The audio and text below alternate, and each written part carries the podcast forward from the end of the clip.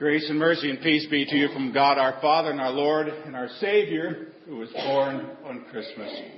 Amen. Many of you, I'm sure, are familiar with Charles Dickens' uh, famous book, A Christmas Carol. It's about a guy by the name of Ebenezer Scrooge and Tiny Tim, and, and it's all about how Scrooge's heart was changed one Christmas. It's a story that actually makes us feel pretty good because in the end they all lived happily ever after. But the lines from another one of Charles Dickens' novels more accurately describes the way Christmas feels for a whole lot more people.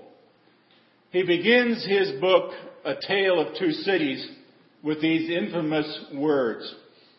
It was the best of times, it was the worst of times. It was the age of wisdom. It was the age of foolishness. It was the epoch of belief. It was the epoch of incredulity. It was the season of light. It was the season of darkness. It was the spring of hope. It was the winter of despair. It was the spring, it was the, we had everything before us. We had nothing before us. Those are a whole lot more dismal words then they lived happily ever after in a Christmas carol. But you know, Christmas is also a time of contrasts. It is a time of prosperity. I mean, I'm sure you've all been in the stores and could probably smell the plastic burning as people whip those cards through the little machines, but it's also a time of intense poverty in this world, indeed in our own communities. Is it a season of goodwill when people tend to smile at you and say Merry Christmas or at least Happy Holidays? And yet it's a season of ugly greed where it seems that people are out for anything and everything they can grab. I mean, Christmas is a time of family togetherness, and yet for some people it is a time of excruciating loneliness. It is a season of light. You don't have to drive very far to see houses decorated like Clark Griswold's house in National Lampoon's story of Christmas Vacation. And yet it is also a season of darkness for many. Christmas is the spring of hope, but yet we can also say that Christmas is the winter of acute despair. Now, I don't want you to get me wrong tonight. We all want to have Christmas be the very best of times. I mean, that's, after all, why we decorate and we donate and that's why we shop until we drop. I mean, we put up trees, we hang tinsel, we cook turkeys, we put together all kinds of toys. I mean, we want, like Burl Ives saying, a holly jolly Christmas. Let's be honest. As much as we want Christmas to be the best of times, sometimes it's actually the worst of times. I mean, some of us perhaps have spent far too much money. And again, we're worried a little bit sick about our future finances. Others may be struggling with health or the health of a loved one, wondering if this might be their last Christmas on earth. Some of us could be wrestling with old hurts that don't seem to want to heal and new wounds that just don't want to go away. And still others of us are missing loved ones this Christmas, either because they live too far away for them to visit or for you to visit, or because they passed on to be with Jesus, or maybe it's just because they plain simple don't care to be with family. I mean, that's why I think our text from 1 Thessalonians seems to be so very strange tonight. It's so out of place. In fact, it almost seems artificial. And I'm going to tell you, this is our text for tonight. Is very simply comes from 1 Thessalonians chapter 5 verse 16, and it only says this, rejoice evermore. That's all it says. You could memorize that tonight. Rejoice evermore. But I know that there'd probably be people who'd read that and they'd say, really? Really? That's it? I mean, they might say, Paul, what is there to really rejoice about? And, and even if Christmas joy is real, I've had people tell me that it must be for other people. I've had people sit in my office days and weeks before Christmas and say to me, you know, Pastor, all this joy, I just don't get it because I got problems that nobody else can relate to. My parents had a lot of hang-ups and guess what? They passed them on to me like Christmas presents. And as far as me and my siblings, we don't get along at all. We passed on each other many years ago. My job is a hassle. My marriage stinks. It is too late to do anything about this mess that I call life. So how dare St. Paul say, rejoice evermore? I mean, how could he actually come up with such a sappy comment? What would you do if you were the pastor and you were sitting in the chair and you just listened to somebody unload that load on you. I mean, how could Paul actually say, rejoice evermore? Now, I'm going to tell you why. This is something I told a, a young man not too many years ago. I said it's because Paul knew something. Paul knew about the angelic announcement that was made to the shepherds. And what did the shepherd, they say to the shepherds? I will bring you good news of what? Great joy. Now, it's not just for some people, not just for good people, not just for Missouri Synod Lutheran people, not even for the best of all religious people. No, I bring you good news of great joy. And that verse goes on and it says, and it is for all the people. See, joy is the gift that God, that God gives to everyone. And guess what? According to that text, He gives it especially to you. Especially to me. Now, I want you to hear what I got to say, and I, I want you to understand because it's very important. And, and here is what I want you to know, and that's that there's a huge difference between happiness and joy. They are not synonymous words. They don't mean the same thing at all. They don't mean the same thing in English, let alone the same thing in Greek or Hebrew. See, external gifts like health and wealth and family are awesome blessings from God. They make us happy.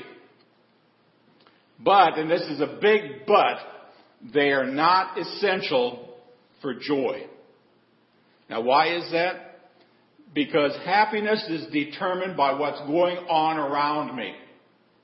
Happiness is what, what's going on around you. You can't control that. I can't control that. Joy, on the other hand, is what's going on inside of me. And guess what? God has taken control of that. He sent Jesus. He sent everlasting joy. Now, you think about Jesus for a moment. Jesus did not have a lot of reasons for earthly happiness. I mean, after all, he didn't grow up to be an earthly king or an emperor. He was not a general. He was not a statesman. He was not an investment banker. Heck, he didn't even pastor a church, even on an interim basis. He was born and placed in an animal feeding trough to a blue collar father and a teenage mom. As an adult, Jesus had no home. In fact, he said in Matthew, foxes have holes, birds of the air have nests, but the Son of Man has no place to lay his head. Jesus was not much more than an itinerant preacher who went around washing feet. And that's never really been the key to making it big in this world. And then in Philippians it said, being found in an appearance as a man, he humbled himself and became obedient to death, even death on a cross. I think probably most of you remember from a Lenten season or a Good Friday service that death on a cross was reserved for slaves. It was reserved for thieves and murderers. It was reserved for the lowest of the low. And on that cross, they ripped his skin, they burst his arteries, they severed his nerves, they brought about unimaginable pain to Jesus. And in spite of it all, Jesus still exuded joy. I mean, poverty couldn't take it away. Disappointments and rejection couldn't take it away. Even on a cross, even dying on a cross could not take away the joy Jesus had. Now you might say, well, how do you know that? Well, it's because I've read the Bible. I've read parts of it. Hebrews 12 says as much. Who for the what? Joy that was set before him endured the cross, despising the shame. Isn't that amazing? And what does that all mean? It just says that no matter what your life may be like right now, this one great truth makes everything worthwhile, and it's this. Jesus, the Christ, was born to die for you. Someone once told me that if you were the only person that was ever, that ever lived in this world, he would have still died for you. See, from his cross, he freely gives us joy. Unlimited, undeniable, and unending joy. And it's for you. Now again, you might say, well, how can you be so sure?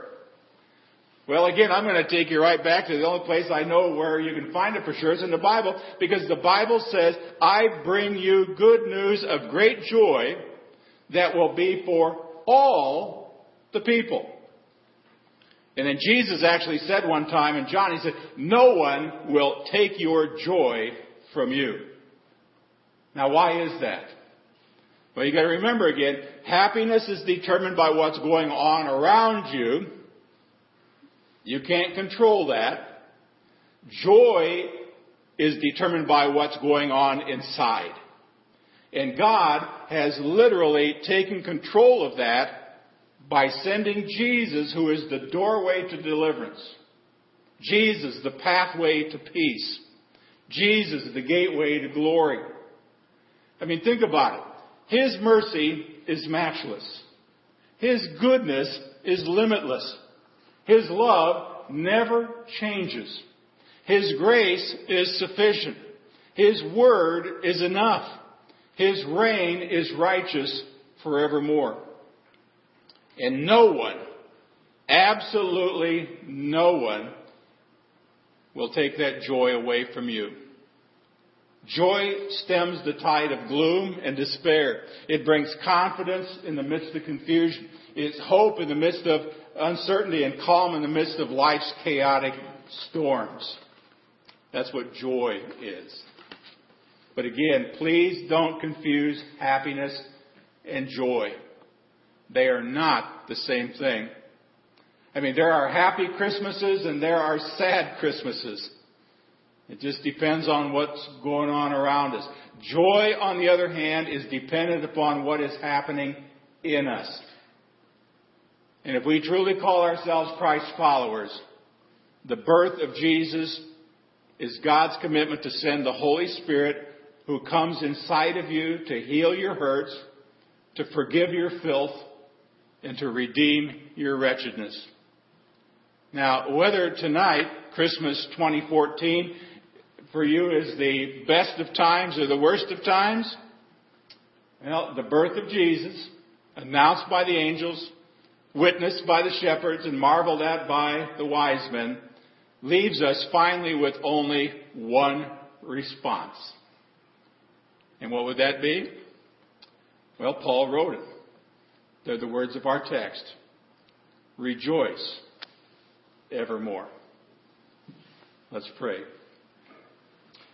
Father, we give you thanks and praise for the gift of your Son, who for the joy that was set before him endured the cross, despising the shame, so that we might be yours. We give you thanks that on Christmas we can celebrate that His mercy is matchless, His goodness is limitless, His love never changes, His grace is sufficient, His word is enough, and His reign is righteous forevermore. Teach us, Father, then, to rejoice, to rejoice evermore. We pray it in Jesus' name. Amen.